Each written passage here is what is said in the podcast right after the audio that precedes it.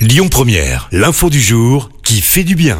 Et direction Le Mans ce matin avec la belle initiative d'un resto.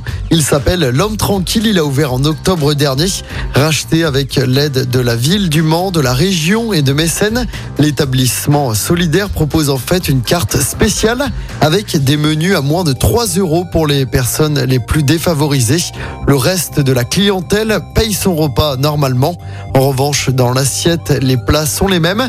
Et pour ne pas être perdant, il faut que 45 des 55 couverts de chaque service soient financés par des clients solidaires. J'ai une petite formule. La personne qui est venue manger à tarif bénéficiaire le 17 octobre est invitée à revenir le 17 octobre de l'année prochaine pour payer la formule complète parce que sa situation sociale s'est améliorée entre-temps, explique Samir, le gérant de l'établissement.